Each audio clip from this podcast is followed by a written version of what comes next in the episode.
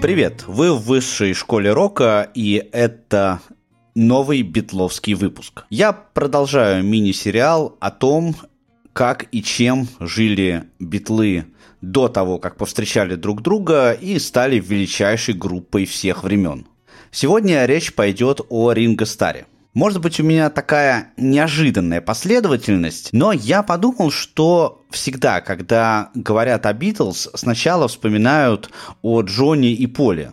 И почему бы мне не пойти другим путем? Я начал этот рассказ с Джорджа. Послушайте, кстати, выпуск, если еще не слышали, ссылка есть в описании. А теперь расскажу о Ринго. И прежде чем перейду непосредственно к истории, хочу озвучить пару, на мой взгляд, важных мыслей. Во-первых, несмотря на то, что из всех участников легендарной ливерпульской четверки этот парень был самым скромным, он обладал тогда и обладает сейчас просто невероятным обаянием. Из всех битлов он, если хотите, пожалуй, самый добрый и открытый. Его простота, конечно, возможно, была до определенной степени наигранной. Ему досталась роль такого простого парня, и он как я думаю, не без удовольствия ее играл. Джон и Пол часто беззлобно подтрунивали над простодушным Ринго, и он позволял им это делать.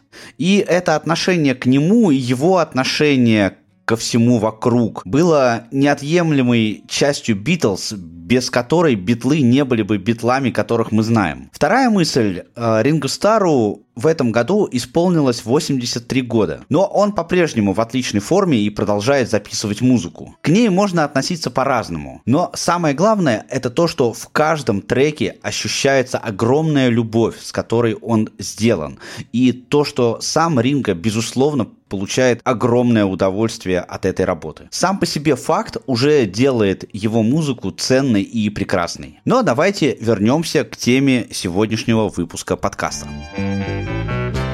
Gonna take a. Gonna set my heart at ease.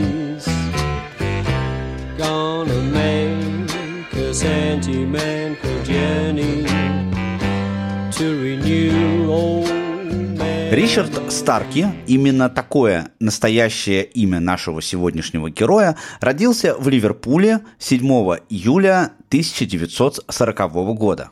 Как нетрудно высчитать, он самый старший участник Битлз. Его отец, Ричард Старки старший, покинул их семью, когда маленькому Ричи было всего три года. И хотя он даже высылал им алименты, после этого почти никогда не встречался ни с Ринго, ни с его матерью. Миссис Старки вспоминала, что Ричи родился с открытыми глазами. Она говорила соседям, он сразу начал все разглядывать, как будто здесь уже бывал. Надо заметить, что это время было очень тяжелым, как для Англии, так и для всей Европы. Шла Вторая мировая война. Ливерпуль часто подвергался фашистским бомбежкам, поскольку был стратегически важным портовым городом. Мать Ринга Элси, несмотря на то, что ее доход был ниже среднего, всегда старалась, чтобы ее единственный сын был здоров и выглядел хорошо. Она бралась за разную работу, и пока бегала с одной на другую, присматривать за маленьким Ричи ей помогала соседская девочка Мэри Магуайр, которая была старше Ричи на 4 года. Мэри была мне как сестра, позже вспоминал Ринго Стар.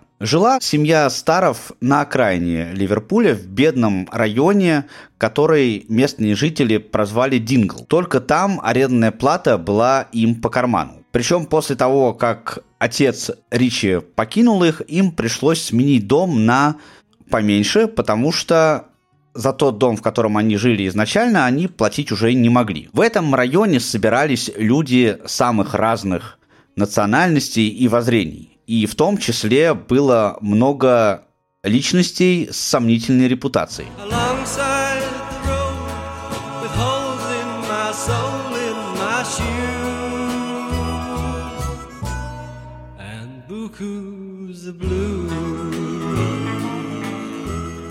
Для среднестатистического жителя Ливерпуля того времени пределом мечтаний была постоянная работа со стабильным окладом. Однако молодежь тогда уже начала со скукой и довольно большой долей презрения поглядывать на своих родителей. Им хотелось чего-то большего. Про влияние американской культуры на английских подростков того времени было сказано уже немало, в том числе и в этом подкасте. Матросы привозили из-за океана большое количество атрибутов счастливой американской жизни. Кроме того, в Ливерпуле после войны некоторое время базировались части американской армии. Однако первым увлечением Ричи был не рок-н-ролл, а американские вестерны, на которые он ходил в кинотеатр трижды в неделю. Во время просмотра этих фильмов он и получил свое первое музыкальное впечатление. Это был главный герой фильма «Ковбой, поющий йодлем» в исполнении Джина Отри. Помню, у меня мурашки бежали по коже, когда он пел «South of the Border». Сзади него стояли три мексиканских парня и вопили «Ай-яй-яй-яй-яй», а сам он держал в руках гитару.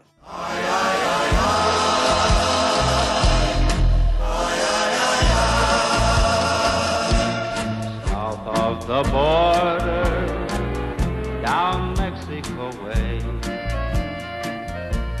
That's where I fell in love when the stars above came out play.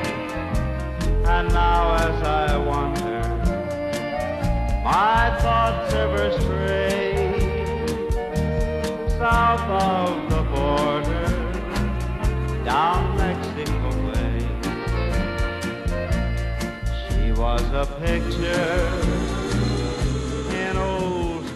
Ричи Старки учился в начальной школе Святого Сайлза, которая находилась недалеко от его дома. Правда, его очное обучение длилось недолго. У него обнаружились проблемы с пищеварением, которые переросли в острый перитонит. Он даже пролежал в коме два с половиной месяца. И из-за этого практически не имел возможности получить хоть какое-то более или менее нормальное образование. Большую часть программы ему пришлось осваивать прямо в больнице, где он часто оказывался из-за проблем с желудком. Здесь надо снова вспомнить о его подруги Мэри Магуайр, которая помогала ему наверстать упущенное. В частности, она практически с нуля учила маленького Ричи чтению и письму. Однажды в больнице, где он лежал, для маленьких пациентов было организовано празднование протестантского праздника Orange Day – котором были предусмотрены музыкальные номера. Учитель предложил кому-то из детей во время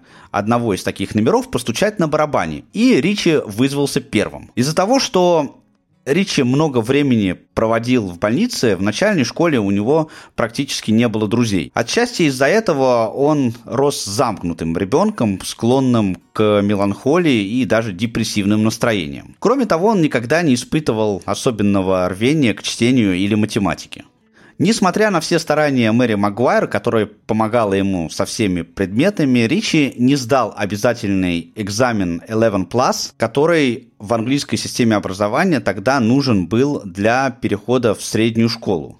И его отправили в школу Динглвейл, которая находилась в его районе, но слыла не самым престижным учебным заведением. В ней в основном учились как раз те, кто отставал по учебе или те, у кого были проблемы с поведением. Он часто прогуливал уроки, шляясь по улицам и даже подворовывая вместе со своими приятелями. Ричи начал курить еще в подростковом возрасте, а впервые напился до беспамятства в 9 лет. Все это, конечно, приводило в ужас его мать. Однако, как ни странно, в школе у него была неизменно отличная оценка за поведение. Скорее всего, просто потому, что учителя перестали обращать на него внимание. Ричи по-прежнему был увлечен больше кино, чем музыкой. В подростковом возрасте он стал смотреть более сложные картины, в которых искал смысл и ответы на вопросы. Хотя, безусловно, музыкальные предпочтения у него тоже были. Будучи подростком, Бринга был большим поклонником Джонни Рэя.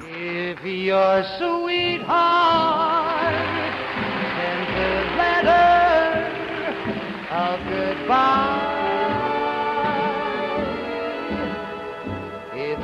secret you'll feel better if eh, you cry when waking from a bad dream.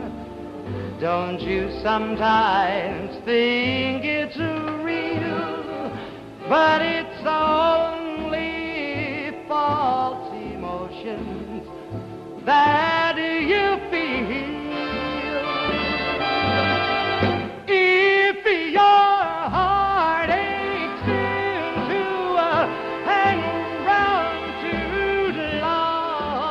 Кстати, многие музыкальные историки отмечают, что скромный образ Рэя во многом походил на образ Ринга Стара. Тем временем дела семьи Старки заметно улучшились.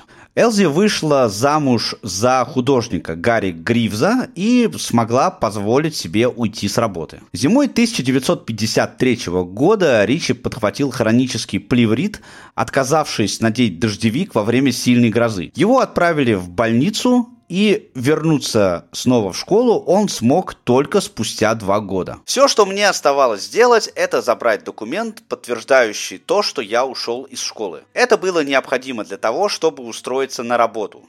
А они даже забыли, что я у них когда-то учился. Примечательно, что спустя каких-нибудь 8 лет в школе Динглвейл с гордостью демонстрировали парту, за которой якобы сидел Ринго Стар, а за возможность посидеть за ней брали по 6 пенсов с человека. В бюро по трудоустройству молодежи Ричи предложили вакансию рассыльного на железной дороге. Он продержался там пару месяцев, пока не случился медосмотр, который он не смог пройти.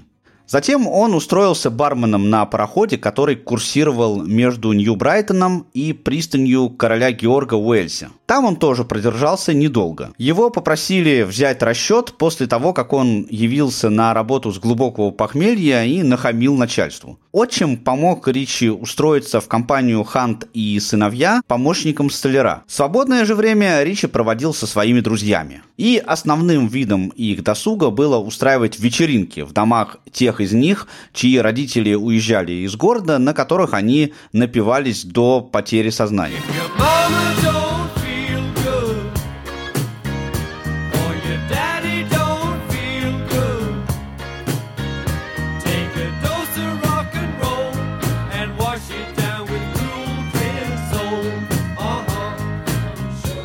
Ричи, как и многих подростков, все-таки догнала, захватила и понесла волна рок-н-ролла. Он присоединился к группировкам Teddy Boys, активно расплодившимся в то время в Ливерпуле. Впрочем, по его собственным воспоминаниям, драться и задирать прохожих Ричи не любил. Скорее, его привлекал внешний вид этих крутых парней и посещение дансингов, которые в то время в большом количестве появились в Ливерпуле. Первой группой Ричи была Eddie Clayton Skiffle Group, которую он организовал со своим приятелем с работы Эдди Майлзом и еще несколькими коллегами. Это было время, когда британских подростков захватило увлечение скифлом, упрощенной версии рок-н-ролла. Сразу было решено, что Ричи будет ударником, потому что это было самое простое. Большинство скифл-групп использовали для ритм-секции разные предметы домашней утвари.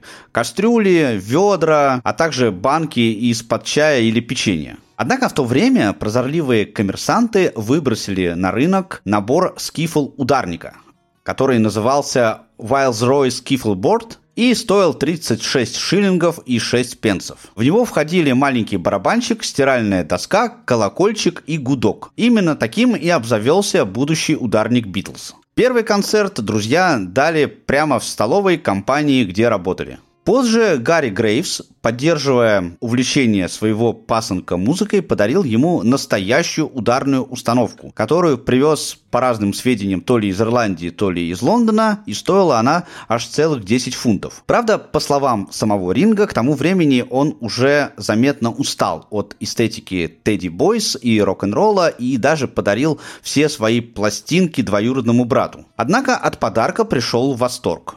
Он сходил на несколько концертов джаз-банд и даже купил пластинку со сборником джаза, на которой, в числе прочего, было барабанное соло в исполнении Кози Каула.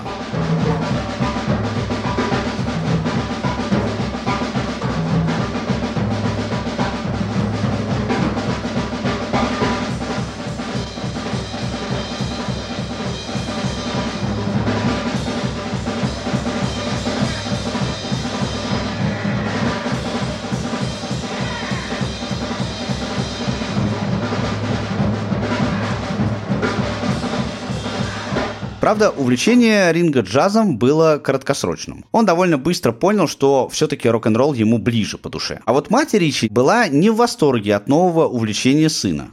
Она разрешала ему упражняться дома только полчаса в день и запрещала подстукивать барабанными палочками по столу под музыку из радиоприемника во время обеда. Правда, Ричи и сам не уделял большого внимания различным техникам и никогда толком и не умел настроить ударную установку. У него были сложности с тем, чтобы держать ровный темп. Впоследствии, во время первой записи на Эбби Роуд, Джордж Мартин даже из-за этого заменил Ринга на сессионного ударника. Ричи даже немного гордился тем, что не знает нотной грамоты. Я знаю, что не силен в этих технических штучках, зато я знаю, как нужно двигаться, покачиваться, трясти головой и все в таком духе. Просто я люблю потанцевать, но, к сожалению, делать это сидя за барабанами невозможно. Группа Клейтон пользовалась известной популярностью в Ливерпуле, хоть парни и не хватали звезд с неба, а выступления были реже, чем им бы хотелось. И распалась после того, как ее лидер Эдди Майлз женился.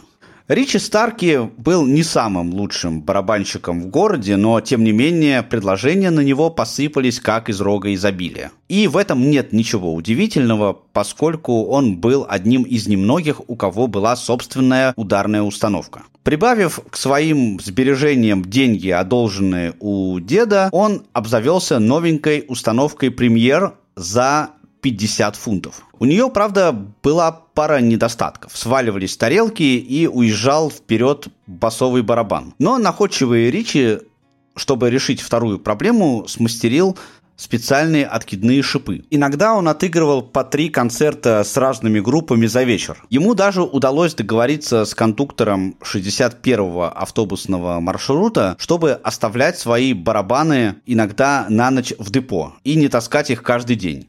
В ноябре 1959 года Ричи стал барабанщиком одной из самых популярных ливерпульских пит-групп Rory Storm and the Hurricanes, дела которой тут же пошли в гору.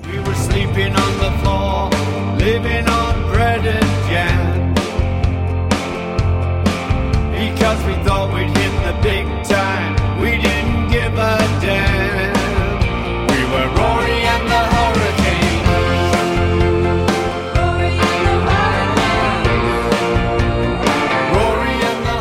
Получив ударника с собственной установкой, они настолько воодушевились, что тут же заняли второе место на конкурсе Searching for Stars, в котором кроме них участвовало еще более 100 групп. В конце 50-х в Ливерпуле мало кто мог сравниться с экстравагантностью Rory Storm and the Hurricanes. Они постоянно меняли свой образ, делали на сцене недвусмысленные движения и всячески пытались шокировать публику. Например, менялись инструментами, превращая свое выступление в какофонию. Впрочем, особыми музыкальными изысками ребята не блистали, несмотря на то, что в их распоряжении была настоящая ударная установка и даже электрическая бас-гитара. Например, полюбив одну тональность, соль-мажор, они на отрез отказывались играть в какой бы то ни было еще. Разумеется, по классическому сюжету биографии практически любого рок-музыканта, родители Ричи и его невеста Джеральдина считали, что музыка это не то занятие, которое принесет стабильный доход и положение в обществе хорошему парню. Однако он решил рискнуть и летом 60-го уволился с работы.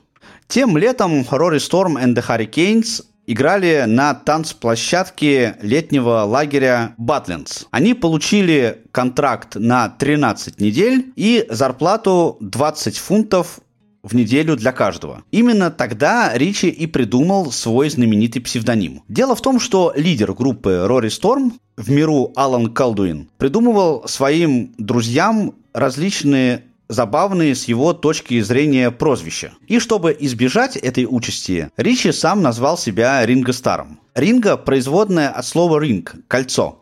По теддибоевской привычке Ричи носил на пальцах множество такой бижутерии. Чтобы закрепить новый имидж, он даже написал Ринго Стар на внешней стороне басового барабана своей установки. Я решил, что псевдоним Стар отлично мне подходит. Он имел для меня особый смысл, и мне это нравилось. В общем, с тех пор так меня все и зовут. Дела у группы шли просто отлично. И от первого предложения съездить на гастроли в Германию парни отказались. У них все было неплохо и дома, кроме того, они ездили выступать во Францию. Однако осенью 1960 года Hurricanes все-таки отправились выступать в Гамбург, где в клубе Кайзер Келлер они должны были сменить Darien и Sinners и The Beatles. Гамбург произвел на ринга огромное впечатление. Это тоже портовый город, но по сравнению с Ливерпулем, существенно пострадавшим от бомбежек, Гамбург уже успел оклематься от налетов британской авиации и стать современным шумным мегаполисом.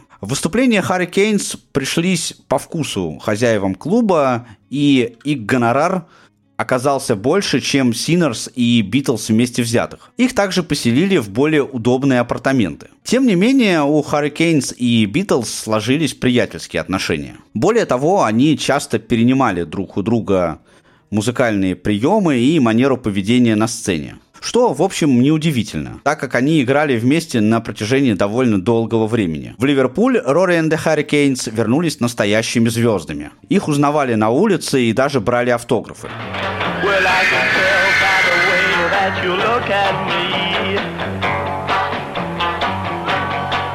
I can tell, pretty baby, it's so plain to see.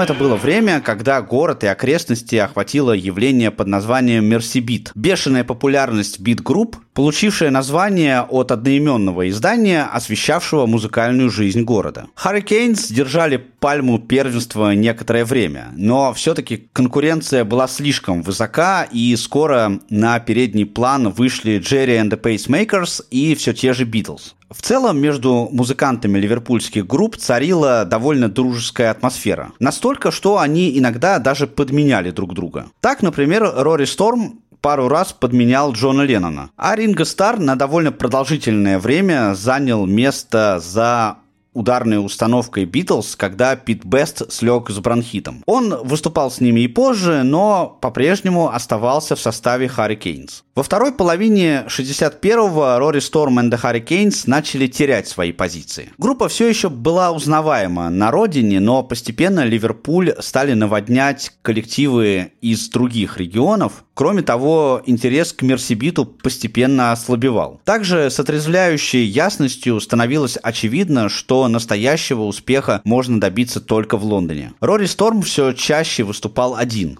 В январе 1962 Ринга уехал на гастроли с Тони Шериданом, а вернувшись, стал вести более спокойный образ жизни. Он все больше времени проводил с Морин Кокс, с которой познакомился годом раньше. Они всерьез подумывали перебраться в Штаты. Ринга даже в поисках работы в Америке послал письмо в Хьюстонскую торговую палатку, откуда даже пришел положительный ответ и анкета, которую, впрочем, Ринга заполнять не стал. Его мать и отчим возобновили попытки убедить Ринга найти нормальную работу, но он продолжал держаться, хоть и был на перепутье. Кинг Сайз Тейлор из группы Domino's предложил ему место ударника за 20 фунтов в неделю. Это было хорошее предложение. И Ринга пообещал, что присоединится к группе при первой же возможности. Летом 62-го он снова отправился в Батлинс, чтобы играть на танцах с Харри Кейнс. Эта смена ознаменовалась особенно бурными беспорядками, в которых принимали участие и музыканты группы. В конце концов, Ринга и еще одного участника Харри Кейнс, Джонни Гитару, выгнали из лагеря и пускали только, когда они были нужны на танцплощадке. Ринга собирался бросить это безнадежное занятие и вернуться в Ливерпуль. Но прежде чем он успел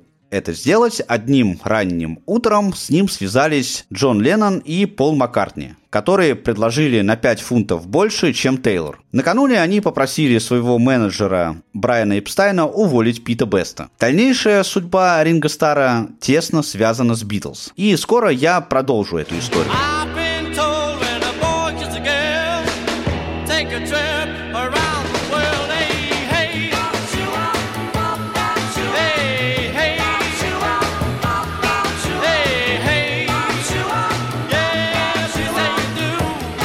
Подпишитесь на подкаст на любой платформе, чтобы не пропустить ничего интересного. Если вы дослушали до конца и вам понравилось, вы можете поддержать мою работу, пройдя по ссылке в описании. Слушайте хорошую музыку. Она делает нас лучше.